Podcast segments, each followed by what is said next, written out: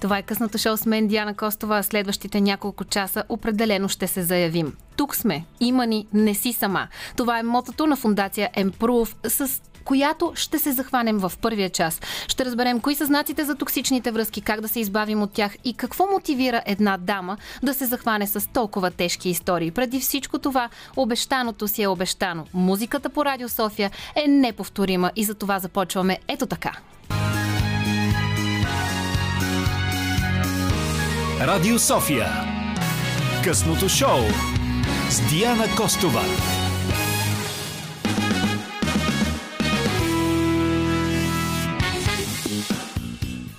Сега вече официално мога да ви кажа добър вечер, скъпи слушатели. Следващите три часа определено ще има какво да ви разкажем.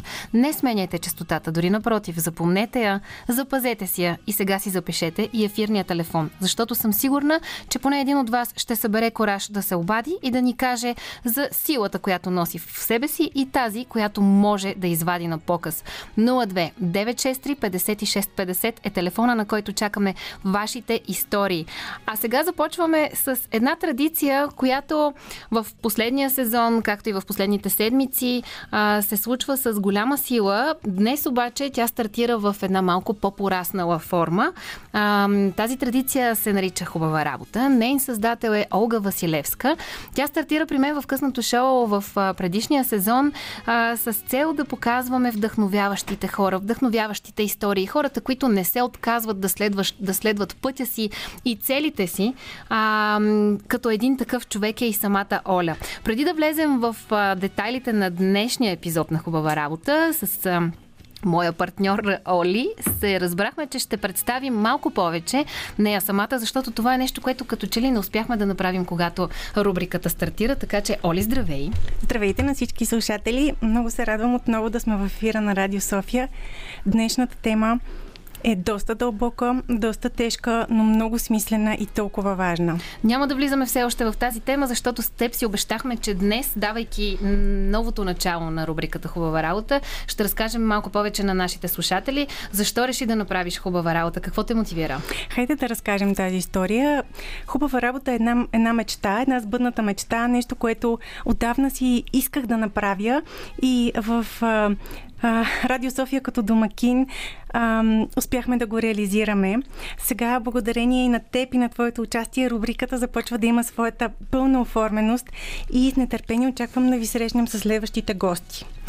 А, казахме ви в а, началото на предаването, че ще бъдем силни а, във всеки един смисъл на тази дума. А, хубава работа от тук нататък ще се случва веднъж в месеца. Много по, а, как да кажа, конструктивно, много по-стегнато и много по-дълбоко. Не, че до тук не сме били дълбоки, но видяхме, че растем и можем да пораснем още повече. А, сега е момента да ви напомня, че хубава работа има и своя профил в Инстаграм. Точно така е именуван там. Там може да видите всичко, което което а, вдъхновява нашите артисти, така да ги наречем, които участват в рубриката. Оли, кажи ми как си представяш развитието на хубава работа? А, това, което предстои за нас е среща веднъж в месеца, всеки първи вторник на месеца в Радио София на живо. Веднъж в месеца ще правим Instagram лайв срещи с много интересни хора, за които ще говорим за полезни книги и други интересни теми. А, и продължаваме с традицията с иллюстраторите. Това е една от най-интересните части от, радио, от нашето предаване и няма да издавам повече, защото Точно нашия така. гост вече е тук в ефир и нека да го оставим това като изненада за нея. Ам, историите до сега представихме а, много гости. Имаме 20 истории, всеки със своята цветност. Петя, детски хирург, която говореше по, темите, по темата, дълбоката тема за смъртта. Или пък Христо и Мартина, които са семейство в сферата на спешалти кафето, разказаха за своята история и как движат своето семейство с бизнеса. Или пък Коста, баща на три деца, генерален директор в фабрика огромна, който разказа за своята битка за баланса предстои срещи с още много такива цветни и прекрасни личности. А, това а, всъщност до тук беше само началото. Само штриховахме това, което ще се случва от тук нататък в хубава работа, защото крайната цел на хубава работа е да ви покаже на вас, както и да докаже на нас, че е абсолютно възможно да постигаме всичките си цели, стига да вярваме напълно в тях. И за да сме категорични в това си твърдение, всеки първи вторник от месеца ще ви срещаме с хора, които са успели, въпреки всичко и всички, да постигнат целите си и да гонят мечтите си. И в този ред на мисли, една традиция, която се случва в хубава работа, нашите гости са хората, които избират а, своите песни, Три от тях винаги са по техен избор. Днес обаче първата песен ще бъде по избор, хайде да кажем, съвместен на, и на нашата гостенка, и на Оля, която е създател на хубава работа. Оли, оставям на теб да ми представиш песента и защо я избра. Слушаме Алиша Кейс, Girl on Fire. Има ли нужда от обяснение? а, това ще е мотива тази вечер. Едни жени, които успяват да се справят. Отново ще кажа мотото тук сме имани не си сама. Това е мотото на Improve. И ще разберем повече подробности за тези силни жени, веднага след като се мотивираме с Girl on Fire.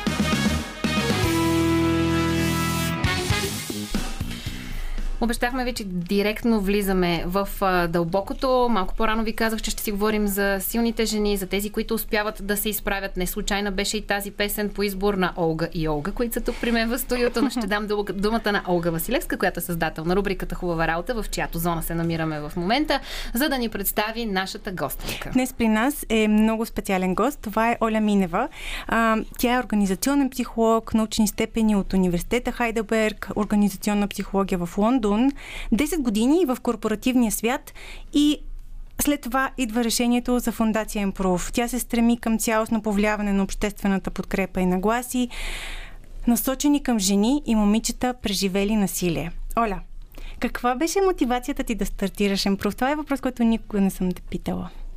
Здравейте и на двете Привет. дами. Добре дошли. А, беше много странен прехода, не беше такава гръмка мотивация с а, заря и аха момент. Те дойдоха доста по-късно. Uh-huh. А по-скоро беше изключително рационално обосновано. Именно заради времето в корпоративния свят а, осъзнавах как понякога намирането на работа, казвам го и заради рубриката, в която сме, може да е онази кукичка, която да те накара да си повярваш и да си спасиш собствената кожа и живот. Uh-huh. И, и ми се струваше много абстрактно това, че за някой а тази вратичка може да е затворена, че а, стъпката да си повярваш и да отидеш на интервю и да се представиш добре, може да е, изглежда огромна, ако някои дълги години тихичко те е убеждавал, че не ставаш за нищо. Темата за домашното насилие е доста тежка, mm-hmm. доста трудна. Как от комфорта на своята работа в корпоративния свят решаваш, окей, трябва да има някакъв мотиватор или нещо, което да е, окей, това е моята кауза от сега нататък? Аз всеки път казвам, че няма нищо по-егоистично от това да правиш нещо с добра кауза и с смисъл. А, бях много изненадана, изненадана, когато открих, че а, има цяла верига в мозъка ни, която е част от механизма, отговаря за нашето благоденствие. Обожавам тази българска дума. Модерно well-being, наречена. Mm. Както баба ми винаги би нарекла. и, и се оказва, че една от четирите компонента на тази мозъчна верига е ти храниш своето благоденствие с това да правиш добро за другите. Uh-huh. И затова казвам, че това, е, това беше нещо, което много имах нужда от него. Аз реално имах щастието още докато бях в този корпоративен свят, както го наричаме, като една капсула звучащо. Всъщност винаги да, да съм доброволец и да се занимавам uh-huh. с някакви каузи. И това дойде по много естествен начин. Затова казвам, заряда дойде по-късно, когато видях ефекта, ефекта. От, от това една жена да разцъфне от много малко. Аз затова казвам, че ние не помагаме на жени. Те си помагат сами. Просто въпросът е да се открием. ми за някои от тези истории, може би тежка среща или нещо, което ти си спомняш а, и е свързано с процъфтяване. След това какво е, то, какви са тези моменти, за които домашното насилие като дума, въобще токсичните връзки са толкова тежка концепция. Разкажи ми за един от този моменти. А, може би най-паметният ми пръв такъв беше с първата група на жените Survivors. Това е една общност, с която днес ще запознаем и вашите слушатели. А, първата група момичета, това беше а, първо, ако говорим за насилие, като домашно насилие или токсичност, ние не случайно го наричаме и токсичност, защото в много ранната му фаза никой не не го нарича още насилие, а то е насилие. Uh-huh. Имахме смесица от а, много различни житейски съдби на жени, които а, си мислеха, че са угаснали. Истината е, че през срещата с тях аз виждах, че това не са смачкани ням, няма, нямаше нищо смачкано в това, mm-hmm. което срещам, въпреки че те си мислеха, че, mm-hmm. че са така или се чувстваха така в този миг. Просто виждах една искра за нещо много голямо, което тези жени могат да направят. Mm-hmm. И а, започнахме да се срещаме с тях, а, с терапевт. Те, те се свързаха с нас, защото казах, искаме да помагаме на други жени. Тоест, всяка от тях без да знае, не координирано. Това са жени, които са преживели, преживяли такива и са излезли от такава връзка. Са. Точно mm-hmm. така. Дали физическо, дали само емоционално, само в кавички, защото много често то е така много си мислим, но то е много тежко емоционално такова. И те се свързаха поединично всяка от тях, с, тази, с този апел искам да помагам на други жени. Uh-huh. И, и аз им казах, нашето условие да помагаш на други жени е първо да ни позволиш ние да ти помогнем. Или по-скоро просто заедно да, да намерим пътя към това как да помагате на други жени. Да. И имахме групови срещи, които а, по, по, едно от нещата, с които се, за което те се подготвяха е да бъдат лектори, да, да, да изнасят публични а, речи, срещи. лекции, срещи. Първата такава среща за всички нас а, се състоеше в един прекрасен двор в центъра на София, в нашото любимо Сохо. И аз стоя там и нямам никаква представа какво ще се случи, защото те самите до последно не знаеха коя от тях ще излезе отпред, коя няма да излезе. Ти не си се срещала с тях преди не, това? ние се срещахме, а, ние okay. се срещахме заедно с терапевт. Това в последствие се превърна и в официалния процес, през който минават всички жени, които искат да са част от жените Survivors. И а, те са в публиката и се бяхме разбрали, че аз просто ще ги анонсирам и който го усети в този миг ще излезе отпред. Аз в момента настръхвам само като го разказвам. Аз бях отпред, нямах никаква представа кой ще излезе. Да. Дори с сценария никой да не излезе. въпреки, че в главата си имах една сигурна карта, казах си, добре, едно от момичета беше така казало, че чупе си главата излизам, каквото ще да стане. И аз те се бяха пръснали с публиката отново пък с идеята да не бих да ни да се досети някой там, още имаше някакъв елемент те се на криене. Те, да, да, този естествено. Много бързо mm-hmm. падна този елемент, но в мига, в който ги представих, започнаха да стават една по една. Излязоха всички отпред. И изведнъж настана едно много странно една тишина, която беше просто по-скоро тържествена за мен, отколкото mm-hmm. тъжна. И когато те заговориха, просто аз усетих, че това е една нова страница. Това е наистина нещо, което всички трябва да чуят. Mm. И това беше една тонове женска сила. Не тъга, не е нещо, което е само за друга жена минала през същото, а всъщност уроци за живота, които всеки от нас има нужда да чуе. И, и това не мога да го забравя. Това беше момент, в който си знаех, че вече съм до врата затънала в Емпро. до врата затънала звучи като, а, като да има и, а, и, и приятни моменти, но и такива, в които. А, Със тежи... сигурност твоите срещи да. са много. А, вдъхновяващи, но и в същото време много тежки, защото ти съпреживяваш всяка една от тези mm-hmm. истории. Малко по-късно в предаването ще си поговорим за това какво всъщност е токсична връзка и в какво се измерва, защото когато говорим за токсична връзка и в същото време за жени survivors, някак си на мен ми се блъскат двете неща, защото едното звучи като жени, които наистина е трябвало да бягат, а другото е токсична връзка като нещо, което може би дълго време бавно и мъчителното е те чопли. Mm-hmm. А, ти се срещаш с всички тези истории и буквално си в някакъв смисъл коще за душевни отпадъци. Ти имаш ли къде да излееш твоите и вкъщи как те понасят? А, много късно намерих а, всъщност никой не ми беше казал, че трябва да изливам някъде това, това събрано. Не, никога не бих го нарекла отпадъци, но наистина аз дълго време ам, влизах, влизах в абсолютно директен контакт с абсолютно всяка жена, която се свързва с нас. Не само жените Survivors, ние имаме и нашите жени, наречени ранобудна, които пък тък му са се замислили, пробудили. Те още не знаят дали това е токсично или не, което им се случва. Искам ли да излизам или не от тази връзка. И аз бях като дързост и красота. Всички имена, хора, майка и баща и всеки замесен в историята, как се казва, какво се случва. Това е много лично. Такова. Да, и не свързване. беше ефективно. Просто осъзнах в един момент, че ако искам да запазя а, своя ресурс да мога да, да правя това, което правя, трябва някъде да, да слагам границата и там наистина е много важна ролята на нашите терапевти, защото те може да влязат много в дълбочина и да помагат на нашите момичета, а аз да бъда с тях в нашите работни процеси, които са какво правим, с кого го правим, на кого помагаме, uh-huh. къде отиваме да разкажем това, което искаме да кажем на целия свят. Така че много важен въпрос и, и бих казала като призив към хората, това е много важно и започна да се случва покрай COVID, да си говорим за психичното здраве. Uh-huh. Опитвайте поне малко медитация. Спорта ми помага на мен много.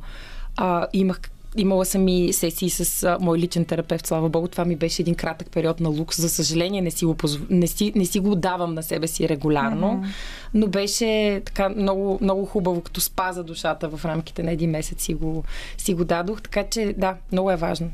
Преди да влезем в детайлите, свързани с темата за домашно насилие, ми се иска да разкажеш за твоя близък, а, за твоите близки. А, съпруга си на Иван от 2017 година. Имате прекрасната дъщеря Ева. Как успяваш да съчетаеш семейните задължения с отговорностите на тази сериозна, тежка кауза? И някъде тежат ли ти тези ти професионални ангажименти в личен план, но това ще е темата, която ще подхванем след малко. Сега продължаваме с One of the Stars, отново песен, която е в избора на тази рубрика в този час. Защо е тази песен, ще разберем по-късно.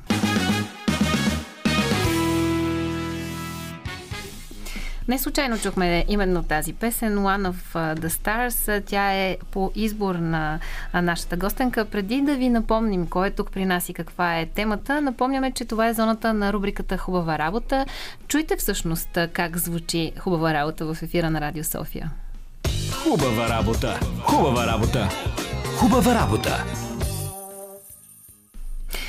И точно с това настроение, защото хубава работа съчетава много неща в а, себе си, не само професионалното ни развитие, а и психоемоционалното ни такова. Олга Василевска, създател на рубриката Оли, отведи ни в следващата посока. Нека да чуем историята на тази песен. Защо Деси?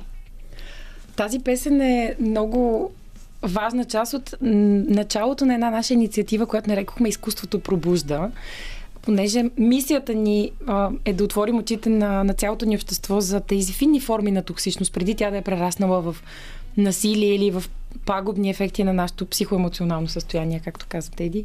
А, създадохме колаборация с а, артисти. Започнахме го, ние продължаваме да го правим в различни посоки, защото изкуството има онзи специален начин да влиза в нашето подсъзнание и да пробужда повече от рационалното. От един плакат, който ти казва това е насилие, когато преживееш изкуството, ти вече знаеш, че нещо подобно си преживял и ти. И а, създадохме кинопроект в партньорство с а, Ню Бояна, с един страшно талантлив режисьор Сергей Желеско, с актриста Диана Димитрова, още много талантливи артисти и прекрасни хора.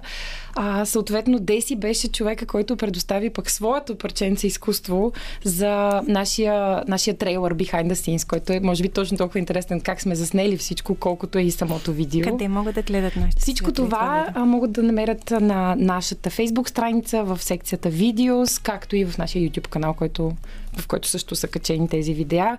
Казва се Ранобудна пробуждане видеото. И сега влизаме в темата за пробуждането, но преди това а, брутални са цифрите, свързани с COVID и с. А, не само с, т.е. с домашното насилие, особено по време, по време на COVID. Какво се случва и какви. Разкажи ни. Каква е реалността на, на тази тежка тема? Реалността е, че тази тема беше точно толкова тежка и преди COVID. Просто COVID може би ни накара да започнем да я забелязваме повече. Не случайно О, не я наричат uh, The Shadow Pandemic, това е скритата пандемия. Mm. И затварянето на вратите и това да останеш вкъщи с някой, който преди може би в началото на деня те смачква, после отиваш на работа, връщаш се, пак леко те смачква, но ти си пък си се заредил на работа и децата са те заредили, ти така въртиш някакси батериите и си стоиш в този кръг uh-huh. омагиосан. Изведнъж, когато хората останаха затворени вкъщи, това нещо ескалира, това пробуждане започна да се случва. За съжаление, то се случваше и чрез много а, фатални случаи, и чрез много, а, много тежки ескалации, срещу които ние всъщност много се борим именно с тази ранна превенция на, на ранобудна. А, как се но, но при нас, това исках да кажа, Борим се, като говорим за ранните знаци, когато измъкването от, подобен, от подобна връзка е много по-лесно. Много по-кратко и с много по-малко ресурси. А, то не е лесно, когато си вътре в нея, но всъщност като го гледаме отстрани, когато си говорим с жените Survivor, с когато жена Survivor го разкаже на тази ранобудна и каже, аз бях къде, там, където си ти, но останах още 13 години. И се случи това, това, това и това. Някакси ам, COVID доведе при нас много ранобудни. Това преди нямаше как да се случи. Искам да ви извадя малко от ам, разговора, в който тръгнахме и посоката, която си бяхме оговорили с Оли, защото сега се замислих, че ако в този миг ни слушат жени, които по някаква причина имат супер леко съмнение къде точно стои тяхната връзка mm-hmm. спрямо темата ни тази вечер. М- може би бихме могли да им дадем и на тях една такава посока. Ако просто опишем токсичната връзка, защото като кажем токсична връзка, тук говорим за жени Survivors. През цялото време си представям, аз поне като и слушател на този разговор, си представям физическо насилие. А, и, и, и, и може би ако То някой, далеч не е това, да. Ако някой да. ни слуша в колата и си казва, не, не, аз не, не спадам в тази mm-hmm. графа, защото mm-hmm. мен никой вкъщи не ме бие, дори напротив. А, но то далеч не е това и не е само това. Да. Кои са тези неща, които можем да дадем като кукички на нашите слушатели в момента, на нашите слушателки? Защото тук не изключвам мъжете, скъпи господа, ако в момента ни слушате, Отворете си и вие ушите, защото Именно. може би сте наблюдател на такива отношения на ваши приятели, на сестра, на майка mm-hmm. и дори не знаете, че те са такива. Ние всъщност за това казваме и, че нашата мисия е да променим цялостните ни обществени нагласи към тази тема, защото а, това включва и насилието и токсичността на работното място. Искаме да повишим нашото, нашата нетърпимост към подобен тип отношения във всички човешки взаимоотношения. А, първите знаци са онова, за което може би говориш, тези кукички, които ние до такава степен спамим милите жени и въобще нашето общество с тях, че те са вече и в а, градския транспорт, върват по трамваите. А, общо взето се опитваме, влязохме и в баровете през ноември месец. В, в по-добрите барове ще може да откриете такива първи знаци, като подложки на, на чаши.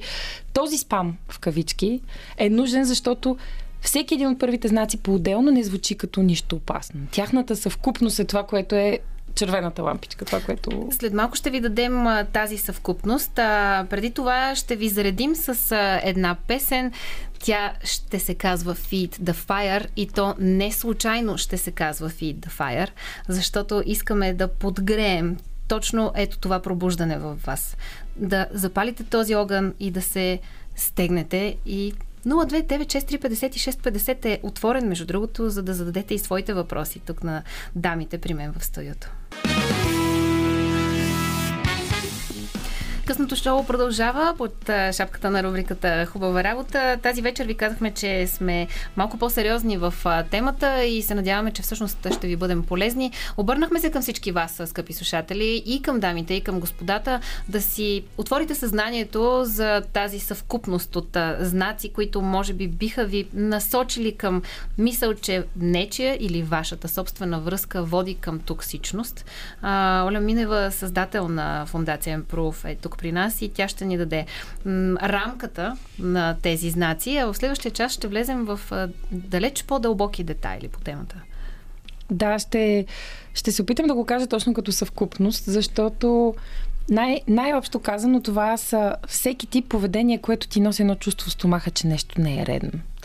Дали ограничаване на личната ти свобода, поднесено много мило, като че един или други или трети или всичките ти приятели са тъпи и не ти мислят доброто. Дали сриване по някакъв начин на твоята компетентност и на вярата ти в теб и увереността ти. Пак много мило поднесено, че много те обичам и само аз ти кажа, че ти се изложиш супер тази вечер и онази вечер и по-онази вечер и това е тихо и дългосрочно китайско мъчение. Ти много добре сложи контраста между физическото насилие и не, не знам дали правилно те разбрах, но ти каза, че свързваш Survivor с някой, който е избягал uh-huh, от нещо бързо, uh-huh, като от пожар, uh-huh. а то всъщност е по-трудно, защото ти трябва да избягаш от нещо, което дълго и тихо ти се е случило до момент, в който то става като някаква... Това е нормално. Uh-huh. То просто е част от твоето обкръжение, от живота, който водиш. А, чер... първите знаци са наистина много често свързани с изолация. Тоест малко по малко отделяне от близките, малко по малко отделяне от работа, включително до това да, да се стигне до това да не работиш, но, то, но не си го представяме като крясък и забранявам ти да работиш, а точно такова тихо и подмолно. А, и с из... претекста, че е свързано с дълбока обич, вместо дълбока нещо обич. друго. Всъщност mm-hmm. това, което м- много от нашите сървайверки споделят е, че тези токсични взаимоотношения са свързани с много харизма, с много, много силен меден месец, месец на, на добра, добра връзка между двамата човека. И казвам човека, защото наистина говорим за токсичност, която може да се случи във всички взаимоотношения и която може никога да не ескалира до физическо насилие. С нас са се свързвали момичета, които са били или жени, които са достигнали до буквално до диагноза депресия, до нежелание да, да станат от леглото, да погледнат детето си заради години наред подриване на вярата им в тях самите. И същите тези жени с много интензивна работа с тях, след това са разцъфвали до това да си припомнят, че тази сила е в тях. Всичко това е наистина обратимо. И затова за мен е много важно да не спираме да го повтаряме, защото макар човек, когато е в тези първи знаци, да си мисли, че няма друга реалност, тя е там на една крачка разстояние. А има ли момент, в който човек, окей, отчита тези знаци, но си казва, може би пък вината е в мен, може би аз си го внушавам защото, или аз съм голям егоист, защото... О, да. Аз съм виновна една от най-големите да. заблуди. Ние всъщност много говорим за заблудите наравно с първите знаци и именно този кинопроект, който ви споделих, в него виждаме Диана Димитрова в един черен куб, как а, нейната героиня куп, който тя сама си е създала, затворила се в него и си пише аз съм виновна. Аз съм виновна. Защото наистина, за да излезеш от този куп, ти трябва първо да разбереш, че не си виновна. Много често втората заблуда е, че никой няма да те разбере. А, и се радвам, че днес ще разкажем повече за жените Survivor, защото те са първата точка на доверие на някой, който е минал през това и би те разбрал. Като казваш, че ще разберем малко повече за жените Survivor, това ще се случи през а, историята на една дама, която се осмелява да застане с а, своето аз и с а, всичко, което, през което е минала. Мария а, Пълно бе тук а, и ще се включи от 9 часа в ефира с нас. А сега е време да направим застъпването с изкуството, така както ти разказа за този а, проект, свързан с изкуството. Така и ние имаме една специална традиция, свързана с изкуството, а именно нашия разговор сега в ефир слуша Алекс Николова, Алник, която рисува разговора и ще има и ще, и ще, и ще споделим нейната иллюстрация в инстаграм страницата ни. Привет, Алекс! Жестоко! Здравейте! Здрасти, Алекс! Сега всички слушатели, които не знаят, всъщност Алекс е един от артистите, която участва активно в работата на Improve, а Оля не знае, че Алекс да, ни звъни от, от Роттердам. Страхотна изненада. Как си, Алекс? Много съм добре и много се радвам да ви чуя и да ви слушам тази вечер и още повече много благодаря за поканата да, да си поговоря малко с вас. Какви са цветовете на иллюстрацията, която ще излезе в резултат от разговора днес? А, цветовете са... Аз имам една готова палитра, която използвам всичките си проекти, които иллюстрирам на Improve и мисля и тази вечер също така да, да я ползвам нея за в унисон. така че ще видите, това са нашите цветове, които са много красиви и много балансирани. Кои са елементите, които ти изникнаха първо в главата, докато слушаше разговора до тук? Ами, аз така се заслушах в музиката, също която беше подбрана, а, така че извадих някои, някои елементи от песните, които чухме, но всичко се върти около един много нежен и силен женски образ, който за сега стои в центъра на иллюстрацията, която съм направила до момента. Това е прекрасно. Алекс е, много държа да кажа, създател на самия образ на нашата ранобудна. И нашата ранобудна пък е а, заживя и във Viber под формата на страхотни стикери. Отново благодарение на Алекс, така че а, благодаря ви за подбора на артист. кога не сте се чували? Можеш ти да я питаш нещо? Можеш ти да я поставиш някакъв въпрос? Може би за нейн ужас често се чуваме. така че по-скоро и благодаря. Това... Всъщност... Не, много се радвам. Даже, че се чуваме често, защото това ме държи така свързана с проекта, макар че съм далеч в момента. Много ти благодарим, че се включи, Алекс. Нямаме търпение да видим твоята иллюстрация. Това е нашата романтична, различна гледна точка на рубриката Хубава работа, която всеки един от вас, скъпи слушатели, може да открие лесно в Инстаграм, като напише Хубава работа. Там може да видите всеки един разговор през погледа на артистите, които а, Олга Василевска успява всеки път да намери и да изненада с тях нашите гости. След малко продължаваме разговора, за да разберем какво предстои от тук нататък на Емпрув. А, и освен това, разбирам, че сме в един специален важен месец. Да, много важен месец. Аз заклевам се, мислех, че заради това стартираме на 2 ноември с него. Месец ноември, 25 ноември е Световния ден а, за елиминиране на насилието, основано на пола. И всъщност целият месец ноември, включително и най-интензивно 16-те дни след 25-ти, са посветени на тази тема. Съответно, ние а, планираме много сериозна акция в баровете, както казахме с нашия коктейл Ранобудна, с тези първи знаци към подкрепящата мрежа. Ще заговорим на приятелите, защото решението на този проблем не е само в самите хора, които са в подобна ситуация и във всички, в цялата им обкръжаваща среда. А, ще си партнираме, от, продължаваме да си партнираме с нашия публичен транспорт, защото там ефекта също е прекрасен. И стартира един много, много вълнуващ отново проект, свързан с изкуство, а именно курс за креативно писане на нашите сървайвърки, който се води от двама много талантливи английски писатели и той ще резултира в м- цяла изложба от артисти, съпровождащи техните творения и въобще много красиви неща, за които ще ви разказваме след този месец ноември. Продължаваме след малко вече да вървим и към финал на този разговор. Преди това обаче не е случайна песента. А, The Time is Now, защото наистина момента е сега, когато го почувстваш и не трябва да се отказваш и трябва да следваш това, което сърцето ти подсказва. Продължаваме да си говорим с Оля Минева за Фундация Емпров, за силните жени, за тези, които успяват да събудят себе си. Пак ще кажа мотото Тук сме имани, не си сама и в този смисъл. Алекс Николова е нашия визуален артист. Тя е с предприемачески опит и част от първия випуск на Форб 30 до 30. Ал Ник е нейният артистичен псевдоним и в момента следва в Роттердам експериментално издаване към Експюпиет Цварт институт. Много престижно академия. Разкажи ни за проекта, който, който в, в, в, който в, в момента работите. Да. да, за нейно щастие може би го завършваме, защото това, което тя пък и предстои ще е много интензивно. А, с нея тя беше графичният фасилитатор на нашия проект Мога сама. Мога сама е и, а, една наша така много смела идея да говорим за търсенето на работа не през как да отида на интервю, как да си напиша CV, а през първо през намирането на тази моя вътрешна сила, моя център, а, моите цели, в които, вярвайки на тях, мога наистина да намеря и работата, която е хубава работа. И създадохме Мога сама като подход специално за жените Survivors. Тествахме го и го разработихме и финализирахме с жените Survivors, а, като екипа, който е в неговото ядро и създа... неговите създатели са терапевти, хора с изключителен опит, а, психолози, коучове от нашия екип, а, прекрасни дами. А, Алекс беше там като графичен фасилитатор, за да може да го превърне пък в една в нещо, което не може да наречеш наръчник, защото то е живо. В една в един, в един файл, който отваряш и който ти говори за това как да преведеш жените през този подход.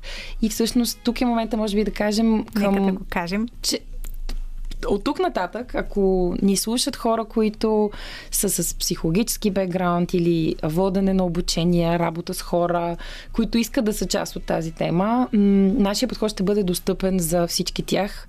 Предстои да организираме обучение за обучители и съответно дългосрочно да ги подкрепяме в това да, да, да провеждат подобно обучение в своето населено място. Искаме мога сама да бъде навсякъде и това е темата за моженето, което сам си разрешаваш да можеш. Така че, дами и господа, които искате да помагате на хората да си повярват, че могат, добре дошли сте да, да влезем в тази тема заедно.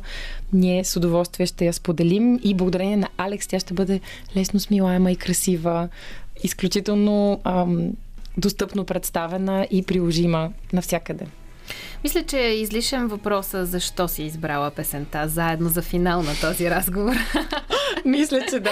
Това ще е песента, с която ще завършим само този час обаче от късното шоу. Следващия час продължаваме да влизаме още по-надълбоко в темата, с надеждата, че ще можем да бъдем полезни на вас, може би на вашите близки, може би ще отворим нечи очи, а със сигурност се надявам ушите ви да са отворени за нашата музика и за това, че искаме да помагаме. 02 963 56 50 е телефона, който е винаги отворен за вашите мнения, за вашите коментари или за вашата история. Тук при нас ще има психолог и жена Survivor, които ще ни преведат през пътя на тези токсични взаимоотношения до тяхното тотално излизане от нашия живот. Така че продължаваме след малко. Предстои да чуете заедно и след това новините по Българското национално радио.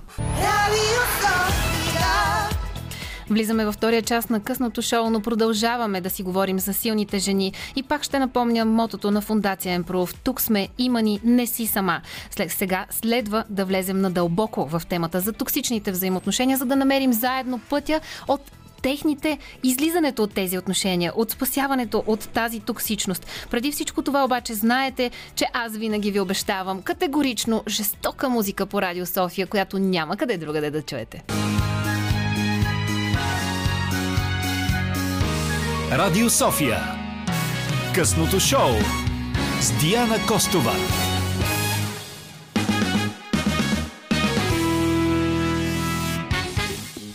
Диана Костова обаче далеч не е сама. В един прекрасен екип Олга Василевска остана за да продължим темата за токсичните връзки. От другата страна на стъклото е звукорежисьора ни Петър Желев, който много активно се включва в темата. Благодаря ти, Пепи.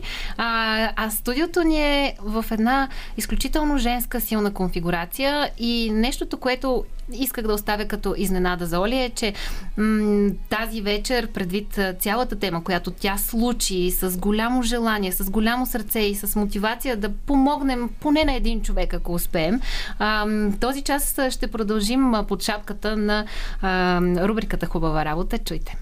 Хубава работа! Хубава работа! Хубава работа! Продължаваме да си партнираме в хубава работа и за това, Оли, давам думата на теб, за да представиш следващите ни гости. А, за мен е огромна чест да можем да отделим толкова от специалното време на Радио София по тази така важна тема. Тук студиото е пълно с едни прекрасни жени. С удоволствие представям Мария Пълнова и Валентина Димитрова. Мария е учила счетоводство в Холандия, работи в сферата на финансовото счетоводство и най-вече тя е лектор, ментор, автор на жените Survivors в Improve. Една дама, на която само можем да кажем браво. Валентина Димитрова ще представи малко по-късно семейен терапевт, съосновател на Център за семейно щастие нюанси, а, автор на статии и създател на видеорубрика за това не се говори. Нейните теми са свързани с а, преборването на стигмата относно психичното здраве в България. А, добре дошли, дами! Здравейте! Здравейте, дами! Когато се подготвяхме с Оли за тази тема и много дълго време обсъждахме коя как вижда темата, коя какви въпроси си представя, че трябва да засегнем. А, излезе един основен такъв а, и днес го коментирахме по телефона с нея. М- разликата, която поне за мен е много осезаема, когато кажеш жена сървайвър и когато кажеш токсични взаимоотношения. Не знам на коя от двете да дам а, думата, но в моите представи, когато кажеш жена сървайвър, това е жена, която наистина е избягала от нещо тежко и моята първа асоциация е с някакво физическо насилие. Когато кажеш жена, а, която е излязла от токсични взаимоотношения, си представям една жена, която е била емоционално не на правилното място, психически не на правилното място. Кажете ми, къде е пресечната точка на токсичните взаимоотношения и жените сървайвър?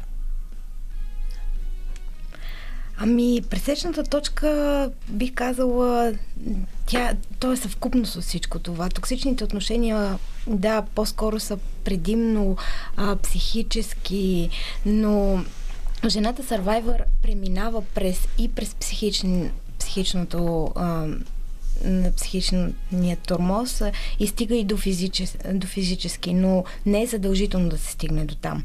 А, жената сървайвър може би е жена сървайвър именно защото е търпяла прекалено дълго време и а, тези отношения и всъщност да, успява да стигне до, по някакъв начин до тези изводи сама. Но или чрез приятели и а, подкрепа от хората на близките й, но определено има тази а, точка. Мария, ти си тук сървайвър на и, в тази тежка тема. Можеш ли да ни разкажеш как се избави?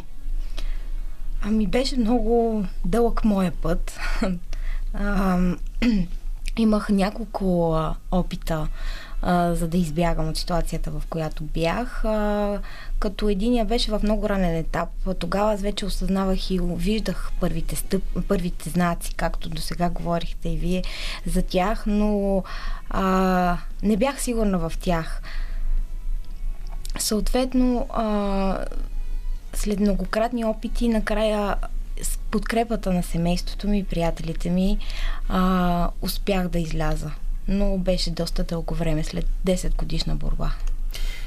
Емпрув е онази зона, която може да ви даде комфорт а, тогава, когато не го срещнете в близките си, в приятелите си. А пък вие, скъпи слушатели, може би наистина моя апел към вас е да си отворите душите в момента, в следващия един час, защото всичко, което ще чуете в тези минути, може би може да припознаете в отношенията на ваши близки, в своите собствени, дори в тези на родителите ви.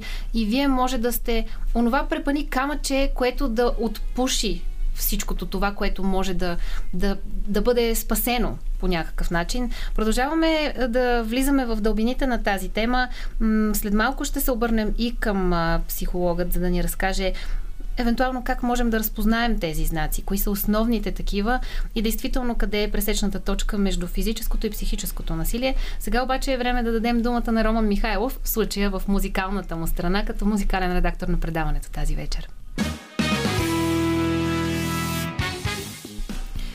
Продължаваме да си говорим за токсичните взаимоотношения и да търсим решението на такива, може би бягството от такива, ако вие припознаете себе си или някой близък до себе си човек, има какво да направите. Преди обаче да разберем какво може да направите, ще отдадем малко време на а, рамките, за които ще помоля Валентина Димитрова като семейен терапевт и човек, който работи активно с Емпрув да ни а, съдейства. Какви са знаците, рамките, може би различните типажи на токсичните взаимоотношения? Отношения? А, те са различни по отношение на това, което и в началото а, говорихте, кога има психологическо, емоционално насилие, кога има физическо такова. Понякога в токсичните взаимоотношения може изцяло да липсва физическо насилие и затова много рядко то бива разпознавано като такова. Защото така сме свикнали, когато чуем за насилие, основно да си представяме физическо. А, емоционалното насилие то може да бъде под а, много различни форми, които основно карат жената в случая, защото говорим за така взаимоотношения мъж-жена, да се чувства изключително виновна и провалена. А, това е много често една от причините, поради които те трудно не си, така, могат да, да си тръгнат. Защото усещането за провал, аз не се справям, аз се провалям в взаимоотношенията си, аз се провалям в семейството си. А, жената е тази, която трябва да крепи, на която се уповава семейството, е много силно заложено като вярване. И за това а, често през тази линия жената много бива така държана а, през вината. Какви биха били реплики, които чуваме, които напомнят на този вид тип психологически турмоз? За съжаление, в този тип психологически турмоз не участва само партньор. Много често ни чувам, чуват се и от а, семейството. А, ами, ти да не мислиш, че в другите семейства е много по-различно. Ти да мислиш, че другия ще е много по-различен. Така е било, така ще бъде, търпи. Това много често се, се, се чува, много често се среща. А, партньора може да използва реплики от а, типа на виждаш ли аз сега всичко правя за теб, а ти искаш нещата да се, да се провалят. Ти сега искаш да си тръгнеш или ти не правиш това, което аз искам. А, отношенията ни могат да бъдат много по-различни, ако ти се държиш по-различно, ако ти правиш нещата, които трябва да правиш, ако се държиш по-правилно, по-прилично. Такива са нещата, които а, така се чуват като реплики, които вменяват изключително голямо чувство за вина. И жената обръща всичко към себе си и си казва, ето аз ако се променя, аз ако направя нещо различно, тогава всичко ще, ще тръгне. Добре, възможно ли е да има такава ситуация, която да бъде обратима. Тоест, има ли поле за диалог, за работа с семейен терапевт? Има ли е, такава първа стъпка преди мисълта за бягство?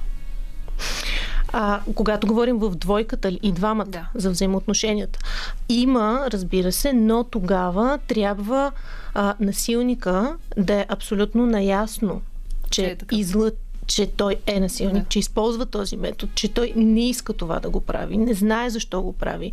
Трудно му е, иска да разбере механизма, който се случва в него, защо се е изградил по този начин и иска да го промени. Това е единствената формула и единствения начин, по който може да се промени. Жената не може да го промени. Това е много важно послание, което трябва да дадем, защото много често жените си казват, аз ще го променя. Да това е в моята сила. Аз ако направя това, той ще се промени. И те стоят с надеждата, а много често и получава това послание. Ако ти ме оставиш, аз ще се самоубия, което е манипулация. Ако ти ме оставиш, аз няма да мога, ще се проваля. Ти си единствената, която ме разбира, ти си единствената, която ме обича. И този вид послания дават усещане на жената, че ако тя го остави, наистина тя се проваля във всичките си форми. Но затова е много важно да кажем, че мъжа може да се промени само единствено ако той потърси професионална помощ. По, няма по какъв друг начин. Това е един дълбок процес, това е един дълъг процес, който изисква специализирана помощ. Кои са основните притеснения, които спират а, хората да отключат вратата, да си тръгнат? Едно от основните, които и в моя опит от срещата ми с а, много жени, това е неизвестното и несигурността. Това какво предстои, какво ще се случи с мен, с а, детето ми, ако има такова, с как ще продължа а, напред. Несигурността и неизвестното е изключително плашещо и това може да бъде много по-плашещо, отколкото а, насилието, защото то е нещо предвидимо, нещо, което вече човек е свикнал, за съжаление. И това е ед, ед, една от причините, поради които а, се стои, защото то в един момент става толкова предвидимо и предсказуемо, че човек свиква. Всъщност, с това наранено самочувствие, твоето собствено усещане, аз няма да се справя с нищо, камо ли да взема тази рязка, драстична а, стъпка. А, умишлени, ли, умишлени ли са всички тези действия от страна на силника? Ако се опитаме да влезем в това, каква е, откъде идва? Откъде идва това? Тук а, мога да кажа, че отговор е и да, и не. А, дали си дава сметка какво прави? Да, дава си. А, има моменти, разбира се, има преживявания в него, които на база на, на неговото отглеждане, начина по който той е се изградил, начина по който са неговите вярвания и убеждения, има моменти, в които той най-вероятно наистина се чувства така. Наистина се чувства безпомощен, наистина се чувства прекалено уязвим. А, въпросът е, че той не знае как правилно да борави с този набор от а, чувства и преживявания, защото защото не е научен, защото посланията, които са му дадени, са такива. Защото мъжа е мачо, мъжа трябва да се налага, мъжа трябва да бъде точно определен тип мъжкар и мъжкарско поведение и вся, всяко ам, свързване с така наречените меки чувства, които са страх, ам, тъга, ам, те са абсолютно неприемливи за него, защото много често е получавал посланието, ма ти си мъж, ти няма да плачеш, ти да не си къв си такъв бъзлют, къв, къв си такъв страхливец. Ти не трябва тези чувства да ги преживяваш. И в момента, в който той във взаимоотношението с жената под една или друга форма, той се почувства заплашен, почувства се изплашен, той не се свързва с тези чувства. Той ги изтласква абсолютно а, несъзнавано и ги замества излиза агресията и гнева. Има ли обратния профил на пасивния партньор, на пасивният а, а, насилник, така да кажем? На този, който е точно наобратно. Не е мачото, този, който по-скоро си седи във ъгъла, не е заинтересован от, от случващото се. Тогава по-скоро най-вероятно ще има а, такава психологическа манипулация. А, има такъв тип, но как да кажа, те много често в, в, в, в този момент ролите са така взаимозаменяеми. Те много лесно и в различни ситуации много успяват да се, да се обърнат. Нали. Единия става а, така по-агресивен, след това другия, те се сменят и а, за това това са моментите, в които ако жената агресира, защото много често и това се случва и това е нормална, естествена реакция, това още повече задейства усещането и чувството за вина и си казва, ето, сега пак аз съм виновна, отново. Така че е много, много особен и много деликатен момент. Мария, разкажи ни как ти разпозна сигналите и кой беше момента, в който каза тръгвам си, стига толкова. Това са 10 години, ти живееш в Холандия, далече си от твоето семейство. Кой беше този момент, в който каза стига повече? Кой беше момента? Имаше много моменти, но последният момент, всъщност, който си казах край стига, беше след поредния скандал и всъщност насилие, на който бях подложена и аз и детето ми, И тогава всъщност осъзнах, че детето ми вече е голямо и вижда и осъзнава всичко това, което се случва. И не исках, тъй като е момче, не исках той да стане бъдещ насилник. Най-малкото. А, исках да вижда любов сред, сред него и разбирателство и нормални отношения. И всъщност това беше моят а, момента. И тогава всъщност благодарение дори на моите работодатели а, успях всъщност а, и психолози, разбира се, а, успях да взема тази крачка. Как те ти помогнаха? В същото време обаче м- детето както може да бъде мотиватор да излезеш от едни отношения, така може да бъде и основната спирка да не излизаш от тях. Така е. Продължаваме темата след малко. Сега влизаме в една песен, избрана от Валентина, за да сложим малко повече емоция и в изкуството през нашата тема.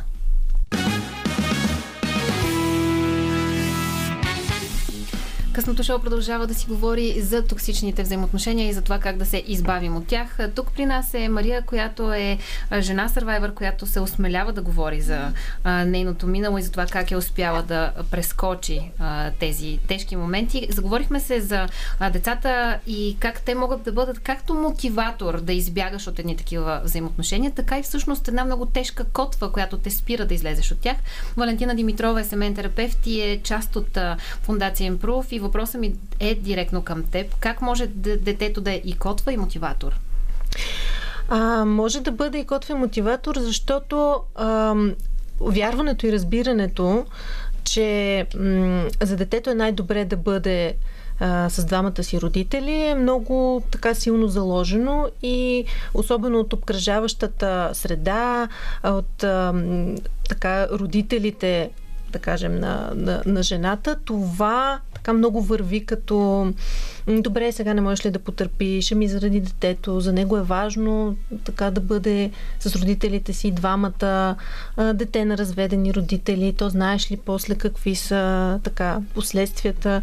Всъщност истински няма доказателства, че от психологична гледна точка, че за детето е най-добре да бъде с двамата си родители. Да, мисля, че това е, това е... една от основните спирки в такава ситуация. Да. Детето трябва да израсне с двамата си родители в сплотено семейство, за да му се даде този пример, за да няма то после проблеми в неговите си връзки.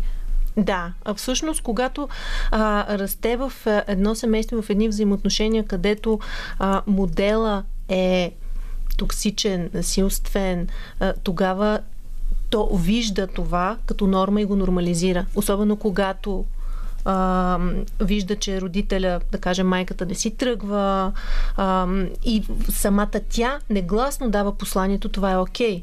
Аз го приемам, това е нормално така трябва да се случват нещата, въпреки че то усеща на някакво ниво, че това не е добре. Или понякога взема ролята на защитник, което също е така промяна в иерархията. Той започва да става закрилник на родителя си. Той започва да приема отговорността за, за, за родителя, да пази, да кажем, майката от, от бащата. А, така че децата преминават през много различни м- етапи, през много различни преживявания, докато са в такива токсични взаимоотношения и, и със сигурност това не е здравословно за тях. Доста по-здравословно би било, ако те се разделят и получи посланието, че това е недопустимо, това е нетърпимо и тогава то може много по-осъзнато да направи избора за себе си след това и да осмисли защо а, такъв тип взаимоотношения трябва да бъдат прекратявани и то не трябва да ги допуска в живота си. Мария, ти ни разказа, че детето при теб е било мотиватора да избягаш, но докато слушахме музика, сподели, че в началото е било точно обратното. Как намери, може би, сила да прескочиш тази мисъл? Че разваляш концепцията за перфектното семейство? Ами, първо с разговори с психотерапевти. Това беше крачката. Без тази крачка, може би, нямаше да стигна до този извод сама, сама за себе си. А, но и с времето, лека по лека, виждах а, само, самата промяна в поведението на сина ми, а, което ме наведе до мисълта, че ако продължа да, да търпя, то в един момент, както каза и Валя, ще ще, ще приеме като ще нормално. Приеме тази реалност. Да. Какво е било участието на твоя работодател в твоята история? Ами, всъщност, мой работодател а, беше чу, хо, бяха хората, които ме подкрепиха и ме насърчиха да, да се срещна с психолози, както и тогава, когато прецених, че тъй като бях на, в, ед, в дилема дали да остана в Холандия, тъй като тогава живеех там, или да се върна в България, да започна живота си от начало. Независимо, че многократно преди това го бях започвала, но това беше сериозна, последната дилема в живота ми. И всъщност те бях, бях записала един курс през тях, който по договор по принцип нямах право да напусна без да плащам обещетение. И след сигурно висока сума. Да. Съответно, те бяха хората, които казаха, не, няма никакъв проблем. Ако си решила, просто те подкрепяме и е, няма, няма да плащаш никакво Те бяха тези, които те подкрепиха да напуснеш Абсолютно. взаимно съгласие Абсолютно. в името на твоето добруване. На моето добруване и на детето ми. Оля е тук с нас. Разкажи ни какво могат да направят работодателите по един истински а, такъв а, спокоен и сигурен начин да под, под, подкрепят а, служителите си. Преди да ни кажеш вие как работите с работодатели, обаче имам въпрос а, и към а, психолога в компанията, защото м- предполагам, че това е една от основните котви аз не мога да се справя сама. Финансово няма да мога да се справя да поддържам, предполагам, кредит, ипотека, апартамент, дете, сметки. Да, а, ролята на работодателите е а, много важна, защото те могат да се окажат и понякога единствената подкрепеща мрежа. А, аз имам случаи, в които семейството както, както споменах, не са толкова подкрепещи. Те така не са ам, много за това жената да си тръгне точно заради това, че семейството как ще справяме, много по-трудно ще е. И тогава тя намира опора и намира подкрепа в работодателите и в колегите си в това да направи тази крачка. Така че аз мятам, че обкръжаващата среда е изключително важна, социалната и понеже насилниците това го знаят и затова правят всичко възможно, за да могат да я ограничат максимално, за да вземат част от ресурса и с който тя може да се справи и да продължи напред. Да, да се опитат да вменят така, че той е единствения, на който тя може да разчита, че той е единствения, с който може да я разбере и с, на когото му тя може да се опре, защото колкото повече възможности вижда тя в другите, толкова по-голям шанс тя да може да се оправи и да се измъкне. В този ред на мисли. Оля, как работите вие с работодателите и как ако някой работодател в момента ни слуша, може да се включи или да разпознае знаците да помогне на своите служители. Да, може би ключовото, което трябва да кажем е, че работодателите не са подозирали колко голяма е ролята им и това го получаваме като обратна връзка от тях. Не е, че не им пука, не е, че има някакво съобразяване, че темата не е привлекателна, както има някои каузи, които се избягват по някакви фирмени политики. А истината е, че която компания до момента е разбрала колко лесно може да се застъпи, го е направила. Единият начин, и той е много простичък и който жените Survivor разказват, че наистина е живото спасяваще просто в компанията да тече диалога на тази тема. А, което какво означава? Ние сме абсолютно на среща с всички наши ресурси от гледна точка на гост-лектори, жени Survivors или от гледна точка на нашите терапевти. Да се направи разговор с служителите, да се направи или пък отворена лекция сме имали, която абсолютно анонимно могат да се включат. Включвали са се хора, които ти просто виждаш бройката и знаеш, че някой слуша, но не, се, не, не виждаме кой се включва или пък въпрос въпросите, правим така, че да ги задават абсолютно анонимно. Можем да направим, имаме анонимна анкета, с която просто да се измери интереса в компанията. Важна ли ми е тази тема? Искам ли да знам повече?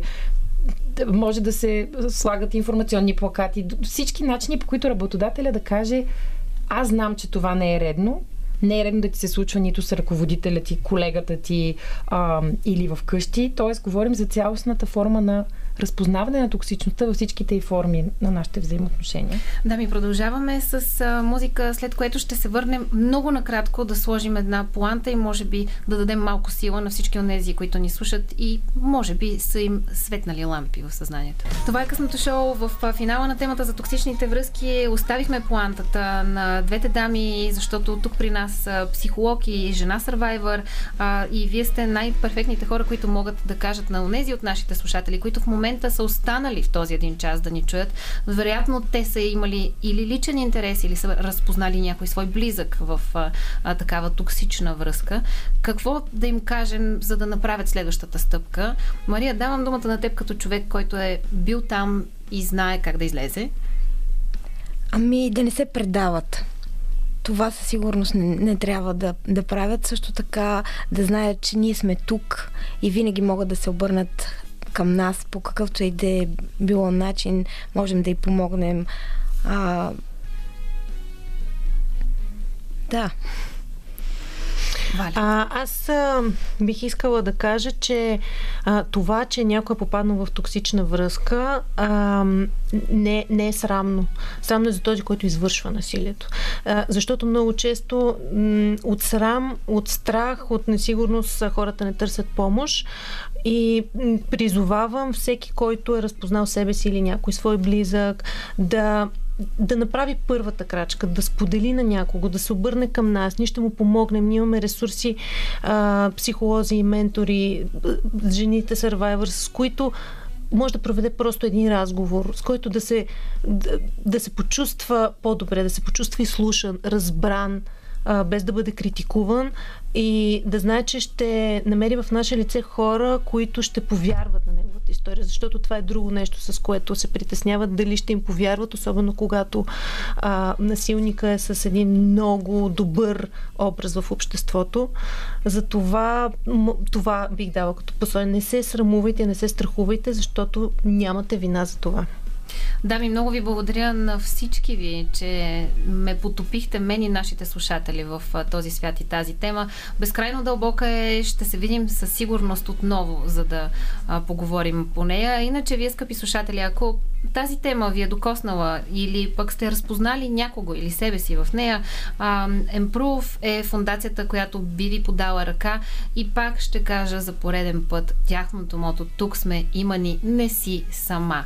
Не сте сами, намерете себе си, повярвайте в себе си, станете и отстоявайте себе си. С тези думи завършвам този час, след което влизаме в третия част на късното шоу, когато двама силни мъже, но в най-добрия смисъл, ще разговарят с мен на темата за какво си говорят жените, когато няма мъже наоколо и как силните мъже се справят с силните характери на силните жени.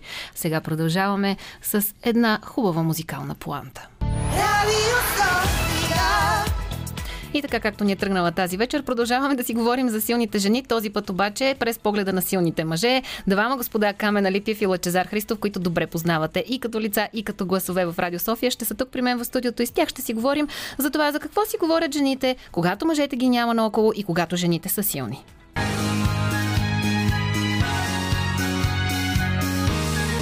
Радио София. Късното шоу с Диана Костова.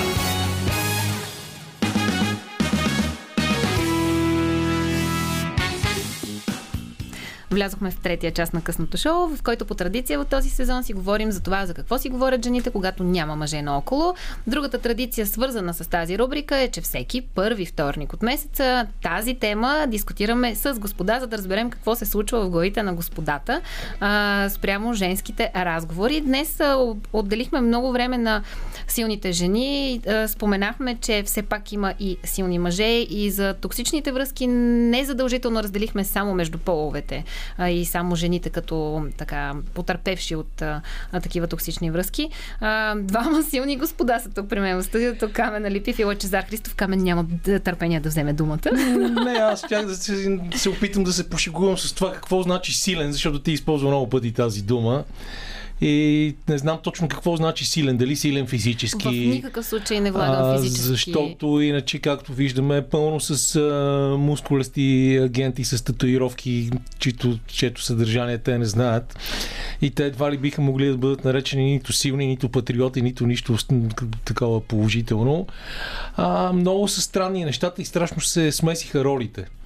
Не знам дали някой ден... Що бе, кава, не виждаш, взели са да. имунитета на Боян Расате. Да, слушам, това беше добра новина. Първо, той не е много силен физически, чакай, честно казано. Не само му взеха имунитета, но са го, но са го прибрали. А той чисто геройски е тръгнал му... да бие някакви хора от ЛГБТ обществото. Най-вероятно след... представите общите тук е някакъв много силен мъж, алфа мъжкар да, почти. Днес след участие негово в българската национална телевизия във връзка явно с безплатните форми около президентските избори. Те са много любими на всички. Да, особено на водещите, защото представете си те как се гърчат, е бил задържан, защото иначе прокурор го издирвал, ама не могъл да го открие, като са го видели по телевизията и са го прибрали, което всъщност не е много лоша новина, защото, най-добрата за защото деня. това, което те направиха онзи ден е едно изключително безобразие. И, е, и ето ми, това пак е свързано леко с объркването на ролите, но това далеч бяга от темата, за която сме се събрали. Много силен мъж. Диана, аз искам да те поздравя. Не знам тук как ще прелеем да стане по-весело на края на предаването, при положение, че толкова сериозни теми разисквахте в първите два часа и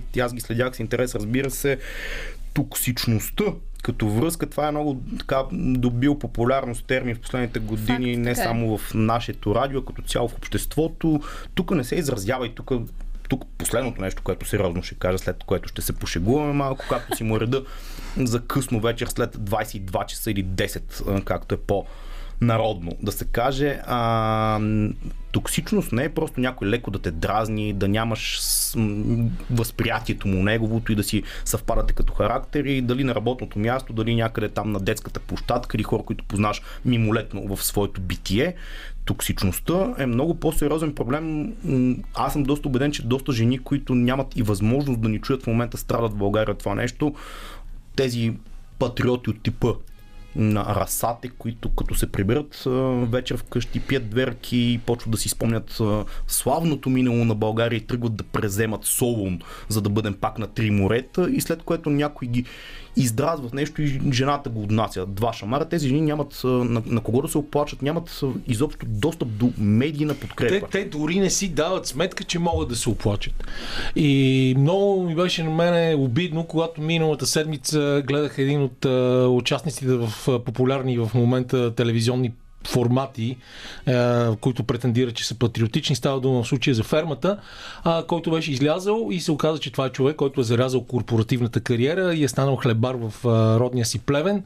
И той каза, че всъщност Жените трябва да стоят в къщи, защото единственият ни шанс да се оправят нещата в България е българските жени да раждат между 3 и 5 деца, а, защото иначе ще продължаваме да имаме негативен приръст на, приръст на населението. В а, известен смисъл това е вярно, но а, така бързо да а, оставиш, да, да хвърлиш, да, да хвърлиш на вятъра цялата битка за емансипация, за право на глас, за равнопоставеност при заплащането и всичко останало, ми се видя страшно примитивно и много се обидих някакси, честно да ви кажа, цялата тази история. Смятате ли, че това, което си казахме или казахте до тук, е тема, която може да се случи в изцяло женска компания? не съм убеден. Аз съм убеден, че не. А, смятам, че в изцяло женска компания по-скоро можеш да си говориш колко е готин твоя и какви неща ти купува и къде ще те заведе в Занзибар. А, и а, много трудно е да го признаеш, много трудно е да го поставиш на дискусия. Наистина хората, с които си се събрал, трябва да си страшно близки и много да те разбират. Тоест това не може да стане в голяма компания, това може да стане между две, максимум три приятелки. А, защото и мъжете и жените предпочитат по-скоро да се фукат за завоеванията си, отколкото да споделят проблемите си. И ние сме свикнали, за съжаление, много рядко а, са хората, които си признават публично за такива проблеми. И това, е, както си говорихме с теб, докато слушахме музика, а, токсичната връзка е двупосочна. Защото може в един случай човека, който турмози да е мъжен, но може да бъде и жената. И това а, много, много случаи такива, в които просто неразбирателството също е изключително важно и прави една дългогодишна връзка много, много токсична, непоносима, кара хората, които са в нея да се чувстват нещастни, незадоволени, да нямат стимул да работят и да правят дупки на дивана в хола. А, така че това е един много сериозен проблем. Естествено, заради чисто да, физическото насилие жената и мощта на, на мъжете. Лишена от тази привилегия, ако нещо да. издразни да го натупа мъжа както Точно така, трябва. точно това, това исках да кажа. Е това исках да завърта малко, малко по-сложно изречение. И точно, и точно заради това точно заради това е много по-нормално да дискутираме тези проблеми, когато са свързани с жените, защото не всяка жена тренира културизъм или е щангистка, Да, или пък е баскетболистка като Бритни Грайнер, висока 2,10. Нали? Това е ясно е това положение. Ние много, е- много ясно е, че точно в българското общество а, случаите на токсични връзки са доминирани от мъжете, а не от жените и те са по-скоро В жертвите. същото време обаче ти преди време беше казал нещо за м- изчезващия вид а, мъже. Да. А, тези силни, уверени в себе си, които знаят къде са им атрибутите, за какво се ползват. А, в този смисъл, по, по-слабите, по-слабите мъже, може би пък... а, Те не знаят какво да направят. Да, Те не знаят как да реагират. И, и, и, и просто ги е срам да си признаят също. И аз точно за това казах, че много са се объркали ролите напоследък тук в началото на нашия mm-hmm. разговор. Защото, а, освен това, ние може да говорим за токси- токсични връзки и в гей двойки, нали?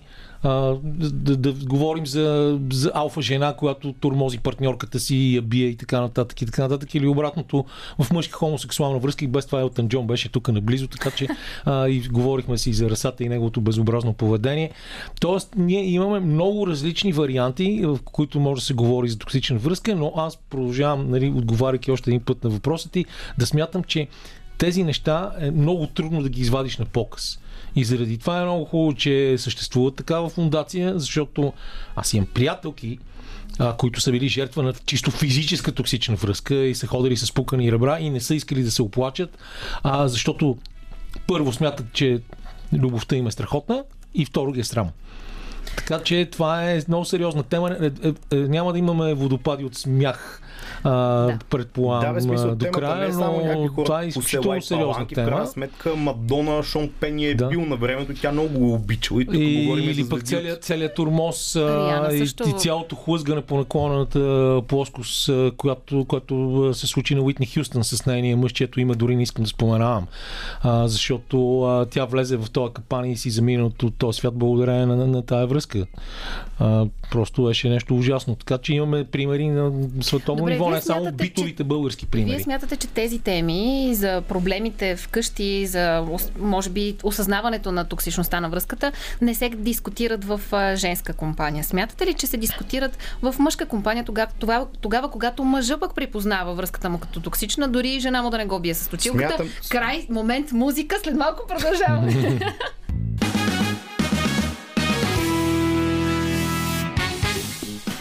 Рубриката за какво си говорят жените, когато няма господа наоколо. Тази вечер малко обърна посоката и въпросът, който остана отворен, беше смятате ли, че господата си говорят за проблемите във връзката си или разпознават токсичността на същата и споделят ли го на приятелите си, по-откровенни ли с приятелите си. Камена Липиев, Лъчезар Христов, това беше всичко от мен да си кажа, че сега като вземеш думата и край. Аз честно казвам си мисля, че тук народна почва, извън това дали са мъже, жени, винаги е едно такова чисто селско, съжалявам за този термин, мислене на чувство на срам, което нали, дори на най-близки си приятел няма да признаеш нещо, без значение дали е мъж, жена. Аз по принцип не вярвам, че може да има приятелство между мъже и жени, но това ще е тема за някакво друго предаване. Толкова пъти сме чоплили с удоволствие, Лъч. Още следващия вторник те чакам. Да, има си го, има си го това този да не се изложим пред чужденците, пред съседите, тук да не чуят някаква мръсотийка, която се случва абсолютно същата и в тяхната къща, но и при нас и тук просто да се направим на много прекрасни. В такъв смисъл смятам, че и в мъжки и в женска компания те неща не се дискутират, мъжете са малко по повърхностни, колкото и да е като обобщение. И при тях нещата, аз заради това смятам, че всъщност и женското приятелство е по-трудно. Тук много такива штампи вкарваме и клишета, но факт е, че жените са малко по-обичиви, малко по-лесно се засягат за някакви неща и дори да се скарат за някаква пълна глупост в женски разговор, след това по-трудно ще си простят, защото ще задълбаят и една дреболия ще бъде разрасната като проблем, докато мъжете, особено ако са по-така далечни такива приятели, които имат изградено приятелство в годините, повече, дори да е по-сериозен проблем, могат да махнат с ръка и Добре, да кажат, абе, се тая. Не, не се ли вихри една обща теория, че мъжкото приятелство е по-силно, по-безсмъртно и толкова чисто, а женското винаги Мъжката е лицемерно? любов е най-чиста и най-свята, казваше един приятел. Както казват древните гърци, питай да. тях. И римляни също след това. А, та, вихри се тази представа и тя според мен до някакъв а, момент е вярна. По-вярна, отколкото да кажеш, че женското приятелство само между, между жени е по а, чистото и по-нормалното, защото жените някакси според мен са по-склонни, следвайки интереса си и възможността си да се адаптират, са по-склонни да зарежат а, приятелката си, отколкото мъжете. Не съм сигурен, че това е 100% вярно. Ох, мили дами, не мога да ни имам защитя тук много успешно. Имам, имал съм Не, бе, то- много, много случаи такива около мен на дългогодишни приятелства между жени, поне на показни дъ- дългогодишни приятелства, които са рухвали точно по начина, по който говори Лъчо, заради една подметната реплика от някой друг. И оттам нататък се влиза в едни ужасяващи теории на конспирацията, спираш да мислиш и изцяло разчиташ на инстинктите ти и те те карат да поудяваш, да се ядосваш. И аз за нея какво направих? Аз ходих с нея, а, докато се, нали, мъжът можеше да я държа за ръката и да й обяснявам какво е тя, как ме предаде. Искаш да ви Така кажеш, че... че- това никога не се случва в мъжка компания, в мъжка А, глава. По-трудно Мъжете се много по-лесно ще се скарат за пари или за това, че са дръпнали чуждо гадже. Много по-лесно ще скарат за това. Много по-лесно могат да преглътнат една дребна обида и, или дори не толкова дребна и дори след години да отидат и да подадат ръка. Аз лично съм го правил поне два-три пъти а, и то в случаи дори в които аз не съм би- бил виновен за това. Но Точно понеже това- това- човека това е. отсреща е човек, на когото адски много държа, няма да цитирам имена, той е много познат в българското общество, особено в спорта. И Аз аз знаех, сещам мисля обаче. и аз си знаех, че а, това не е окей, че аз страшно съм уважал този човек и съм го смятал за свой много близък приятел. И при първата възможност му се извиних и му казах, съжалявам, не искам това нещо да, да се повтаря, искам да, да, да си бъдем отново приятели. И това продължава до днес днешен. Ние не се виждаме много често, но се чуваме често. Да, аз смятам, че мъжете в това отношение са по-толерантни, по-съсклонни. Тук е една израз ми, но не е за ефир, напира на езика. По-съсклонни да не бъдат дребнави, да не задълбават в дребното и дори един по-голям конфликт, който може да е И- много по-сериозен, всъщност да го простят, да го забравят да си кажеш както и де. Има един много мъдър израз. Могат да я развият до такава степен, че просто дори да са били много гъсти, близки приятелки, така да ги скара, че да бъде безвъзвратно. Да, има един много готин израз, който аз повтарям често. Не, не, съм, не знам дори на кого принадлежи. Аз съм го чувал пак от приятел. А, и то е, че всяко приятелство е низ от компромиси. Факт. Въпрос е какви компромиси си склонен, за да запазиш това приятелство. За съжаление, използвайки този израз, ще кажа, че за съжаление успеха в живота не би трябвало да бъде а, низ от компромиси, защото ние пък в нашето общество напоследък сме се видели как в името на службата, на просперитета и на изкарването на пари се правят всевъзможни компромиси с идеология, трансфери от партия в партия и всякакви такива безумия. Нали, ето, да, да, да видим къде работи едно нещо и къде не работи. Като не завивай. Не мисля, завивам, че не, не, не, не завивай. завивай на там, моля Не завивам, няма да Не, завивам. Диана, понеже предни път си говорихме, Ще си говорим с недомлъвки. тогава, тогава ме пита как си представям един женски разговор. Аз тогава бях малко по-кисел и така нататък, но а, най-класическото любимо мое женско приятелство, тук ще го огранича в две въпреки че мога да го разширя, понеже ти говориш за силните, живици, mm-hmm. силните жени, цяла вечер говорим за това. Mm-hmm. А, а, класическото женско приятелство, според мен, но, айде да не дам процент, не съм Андрей Райчев, да не говорим за политика, нали, господин Алипиев. да, Няма, с няма, ви. недомлъвки, разбирам, да. А, но много такива познавам и съм имал взимане-даване. Едната е силната жена, която е общо взето кралицата на баба. Тя е красивата, по изтънчената, тя е така. Другата е по-невзрачната. Тя е общо взето кошчето, в което се изхвърлят психичните и духовни отпадъци на по-силната. И там разговора винаги, като седнат на бар, на кафе и където иде, едната е нон-стоп изсипва своите проблеми, другата е слушателка. И една такава връзка до някъде всъщност самата по себе си е токсична, защото едното момиче очевидно се чувства привилегировано да контактува с кралицата на баба, докато другата си е просто окей. И когато една такава връзка се разкъса, най-смешното е, то е малко тъжно, че винаги се намира заменител, като кралицата съответно си намира ново кошче за отпадъци, докато другата си намира друга кралица, която да изсипва там своите проблеми. Тоест този процес е необратим и винаги кръговата Има се още върти. един вариант. Когато момичето, което е използвано, както ти каза, за кошче, реши да се еманципира и да каже, да му се не види, аз не мога цял живот да търпя. Ами всъщност и аз имам нещо, което искам да споделя. И, и в крайна сметка вижда, че тя не среща същото разбиране, което тя е проявявала и тогава тази връзка се разпада абсолютно завинаги. И тогава това е напълно оправдано, защото в крайна сметка търпението а, има край и, и говорим, че всяко едно приятелство се базира на взаимно уважение и взаимни компромиси, нали така? А това е един, това е един какво си мислех аз? Вариант. Да. Микровариант, защото една такава, която е кралицата, нали, тя си има не просто едно кошче, тя може да си създаде цял кошер от кошчета, които там са около нея, тя е ментора. Аз съм склонна да се съглася да. с вас и по-тъжното за мен и моя пол е, че не мога да си представя толкова буквално тези взаимоотношения между двама мъже. Mm-hmm. Много, има ги, много, да много ти кажа. Тъжно. Има ги, и между мъжете ги има, защото им, сред мъжете има много хора, които обичат да се перчат и да се смятат за върха на човешката а, творение, нали, да, на върха на хранителната няма да е на тази да. база.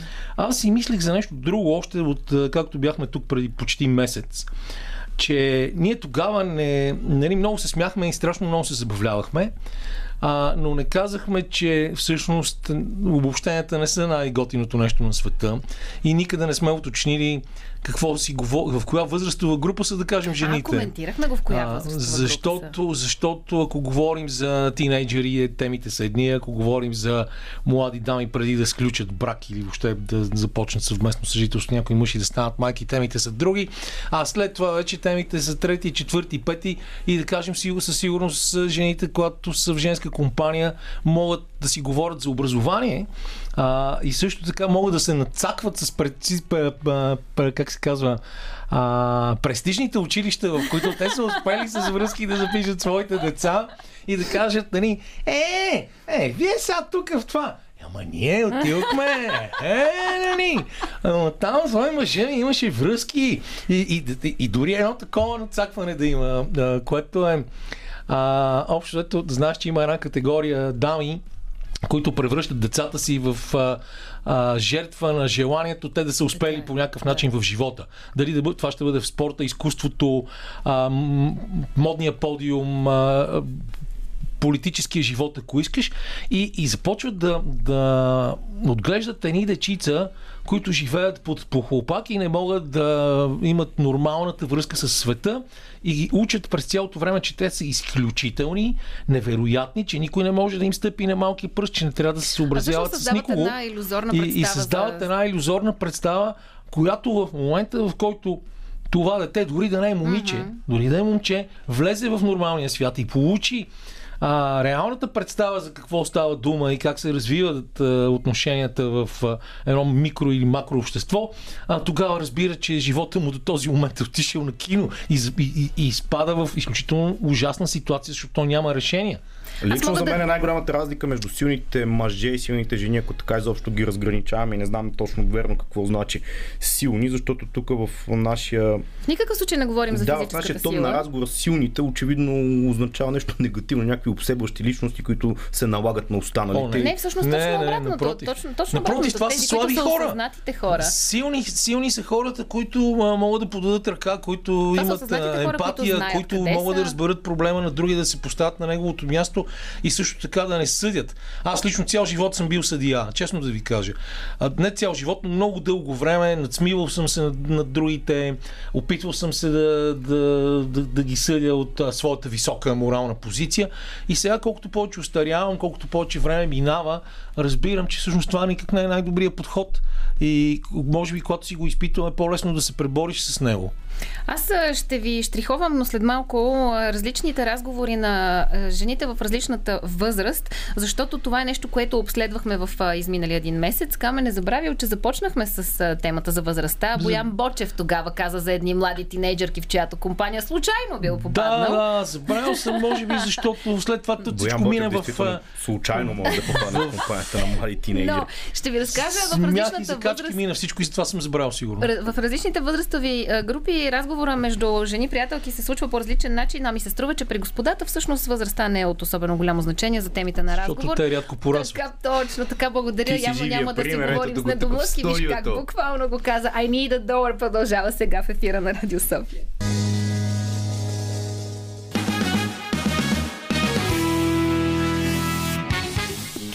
Така като гледам как на нито един от тримата тук в студиото не може да му се затвори устата. Предполагам, че това ще е последния път, който ни чувате за този час, така че да си кажа каквото имам да си кажа рубриката за какво си говорят жените, когато няма мъже наоколо. Преди мъничко ви казах, а, че ще обърнем внимание на различните възрасти в а, женските компании и темите в женските компании, защото направихме едно такова, такова своеобразно обследване.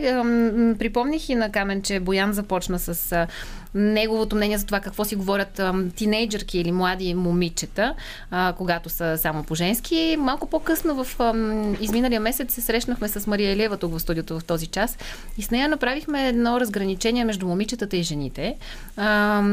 Аз и на вас ви казах, че сложихме граница около 30. Естествено, че не слагаме всички под общия знаменател, но тогава, когато едно момиче спре да се осъзнава като момиче, почне да се осъзнава като жена, Темата за любовта, която излезе между другото от Камена Липев като предложение и то съвсем на място за присъстваща в женските разговори, а, уточнихме, че тя Той присъства... е един непреходен романтик, затова е поставена темата за любовта. Между другото, единственият начин на Камен да му се затвори устата е да говорим за ръгби, да се обадим на Васил Рабанов. Казвам го личен опит. 9 минути, няма да го чуеш. Което също, също е свързано с любов. А, о, най-чистата, да. Момичетата си говорят за любов в контекста на взаимоотношенията им с мъжете, гаджета, партньори, любовници, този харесва ли ме, не ме ли харесва, докато жените като че ли малко повече отделят внимание на любовта към себе си. Беше извода, до който стигнахме аз и Мария Илиева преди няколко седмици. А, и това ме накара да се замисля, че... Егоистки. Разли... да, аз не знам какво очакваш да коментирам Мария Илиева в момента ли. Не, не, напротив, изводи, моите изводи са, че при жените възрастта е много определяща за различността на темите на разговор, докато при мъжете ми се струва, че всъщност не е чак такъв фактор. Аз ти казах, мъжете по принцип никога не порастват.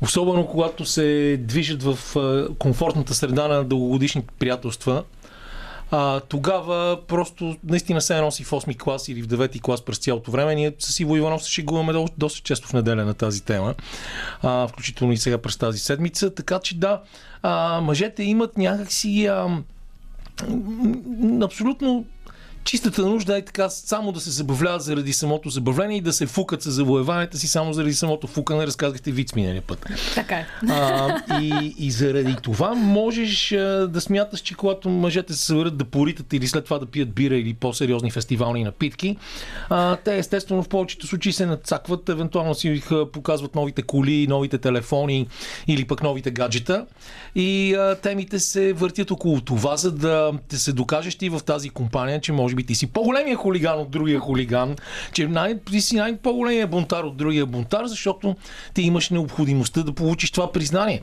А, жените като че ли са по-склонни към това да обръщат повече внимание на себе си и то това е, започва още от началото на пубертета, когато някоя приятелка на майките им и бащите им разрешава да почне да ги учи да се гримират или въобще да обръщат внимание на, на външния си вид.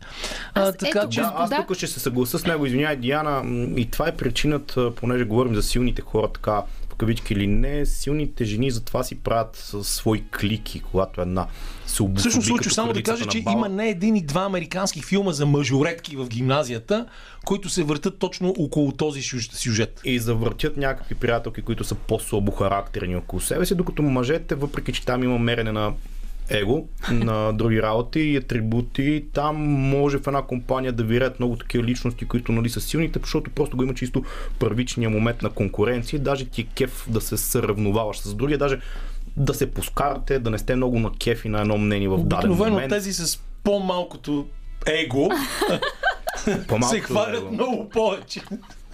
Ама другата... пак има конкуренция и готино някакси няма чак толкова обидени в един момент. И също трябва да сложим тук, обаче, ето, и, и, и, ние понеже май разбираме повече от мъже, отколкото жени. От жени. Не говори за себе си тук, ако обичаш.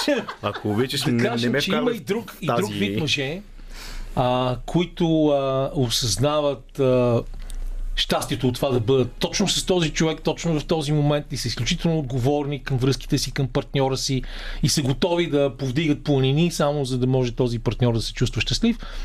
Понякога точно такива мъже, естествено, стават жертва на изневяра, но това е друг въпрос. Е, са не обобщавай. Понякога не казах, винаги. Понякога казах. Понякога. Като каза за гримовете и се замислих, ам, как аз обяснявам на моите две малки момченца, защо мама се рисува? И искам да ви кажа, че ми е изключително... Чакай, то едното не е много, много малко? Изключително... Е, достатъчно голямо, за да ми задава въпроса защо си рисувам очите. Ти какво им казваш? И ми Дай е да видим трудно, сега. И ми е много трудно, наистина. За да бъда хубава, е, предполагам, баналния че отговор. Сам, защото те казват, ами искам и аз да си нарисувам устата. Аз казвам, мамо, ти си момченце, момченцата не си рисуват у- у- устните. Ами защо? Ми защото само момичетата го правят. Защо го правят само момичета? Защото момичетата искат да са красиви. И тук идва следващия въпрос ми, защо момчетата да не са красиви? И отговора, първичния на моя... Защото момчетата са си натурално руса красиви. глава Беше точно ето този. Защото момчетата са си просто по принцип красиви. И къде всъщност идва въпроса за суетата? И го преплитам с това, което ти ми каза, Камене, преди време. Суетните мъже, които стават повече и повече. О, да. Коментират ли се тези неща в мъжка компания? Кой каква прическа си е направил? В моята, моите различни видове компании много рядко съм виждал такова нещо. А, имам Как изглежда суетата в мъжка компания? един-двама приятели, които си присъдиха коса. Така че ето ти. Не говори за Измерение- Бербатов. Не, измерение Той е на суетата. шеф на БФС. Също така, другото е да станеш прекален фитнес маняк и да смяташ, че огромното количество мускули, които обикновено се помпат задължително и с така нареченото зобене, знаете как е, а, или не знаете, и това също да бъде някакъв атрибут на алфа мъжкара и да се фукаш с него. Друга суета е просто да демонстрираш а, луксозните си придобивки, а, за което говорихме преди малко. А, самото гледане пред огледалото също започва да става, за съжаление, все по-често. А, скубането на вежди, а, добре оформените бради. В крайна сметка, обаче, това не е грозно. И при положение, че, както казахме вече три пъти, ролите се смесват доста. А, и напоследък се случва така, че мъжете също са на пазара. Нали? Мъжете не са тези, които диктуват условията, не ги чакат родителите на булката с огромния чаи, са те също трябва да бъдат избирани. А, някак си започва да става обяснимо, защото времената са корено, корено различни, дори в времената, в които аз, да кажем, съм бил тинейджър. Господа, виждам, че в а, плейлистата на Роман Михайлов а, предстои да чуем песента Listen на Бионсе. И в този смисъл мисля, че това е чудесния подход за финал на а, тази Ми- тема. Кой колко слуша и кой слуша по-добре? Ти отново изпъкна с една теория, че най-добрият приятел на една жена е гей приятеля. Кой е по-добър слушател? аз Мъжете или жените в предишното му гостуване? А, ето това е леко логично. Аз любимата ми женска компания е 6 жени и един мъж по средата, който дали е гей не знам, но е безопасна игла със сигурност. Той просто е в час с всичките истории, които се случват дори на физиологично ниво на всяка една от въпросните жени. Само да го допълня, казвам преди малко, аз съм съгласен. Впрочем, аз също имам различни мъжки компании, което до някъде е в резонанс с мнението, че мъжете са супер стабилни приятели от детството, защото имам такива, които не съм ги чувал и виждал от много-много години, въпреки че ако се видим сега, знам, че всичко ще бъде по същия начин, както е било, но да, различни компании, динамично време, а, във всяка една от тях аз съм толерантен общо взето към хората, които искат да се нацепят и да идат на фитнес и да заприличат на, да не давам примери, известни, както и към тези, които си изкубят веждите и си правят кола маска на краката. Все пак всеки е свободен да се чувства по начина, по който така да изглежда по начина, по който би го накарал да се чувства щастлив, но не съм привърженик със сигурност да се изпада в някакви крайности и тотално някакъв човек, който допреди онзи ден съм го виждал в какво състояние, изведнъж така да се възгорде от това, че за две години е направил тяло, че да се мисли нали, за Джони Браво имаше едно такова детско едно Джони време. Браво има къси крака, така че не е много окей. То много хора от тия, които го правят, имат същите. Аз само искам да ви кажа, че а, при мен така са се стекли нещата през всичките години, че аз много рядко съм само в мъжка компания. Ние обикновено сме смесени компании и се прекарваме невероятно, чувстваме се много добре. Имам дългогодишни приятелства и с жени, и с мъже. И продължавам да вярвам, че жените могат да бъдат добри приятели, а, стига да имаш добър подход към тях. А, иначе ти искаш да зададеш преди малко някакъв въпрос, ама така и не стигнахме до него. Предаването свършва. Тук има един часовник къде? А, наистина, Пясъчният часовник. наистина, понеже песента... А, Жена ми ни слуша и се смее на това, че съм романтик. Да. Следващия път, моля те, да- е, елате заедно да видим как ще се развие този разговор. Така, Бионсе и песента Лисън е темата, която искам да за финал на този разговор. Умеят ли жените да се слушат и да се изслушват? С това послание приключва и късното ве... шоу за тази вечер. Да чуваме себе си, да чуваме партньора си и да се изслушваме малко повече. Не пропускайте да слушате Радио София и утре сутрин. Събуди се София се насочва към Красно село. Ако сте оттам, добре дошли сте в нашата фейсбук страница да споделите проблемите. А утре вечер късното шоу ще бъде с Лъчезар Христов, когато със сигурност провокации няма да липсват. Чао!